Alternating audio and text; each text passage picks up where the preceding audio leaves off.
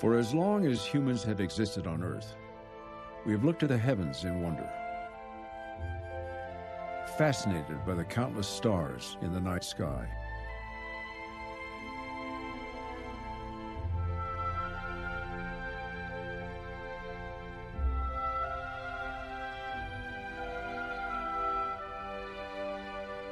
But in all the unimaginable vastness of space, we found only one place like this.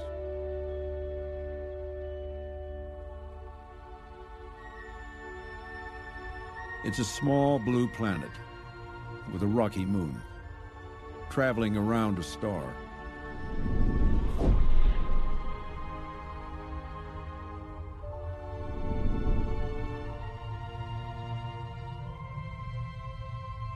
It's just close enough to be fed by its sun's energy, but not blasted by its heat. It spins on its axis, so that for half a day its surface basks in light, then for half it cools in shade.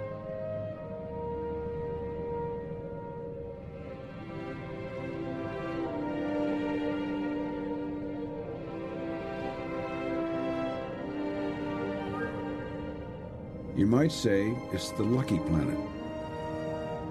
Because its rhythm of light and shade turns out to be a vital ingredient for life itself.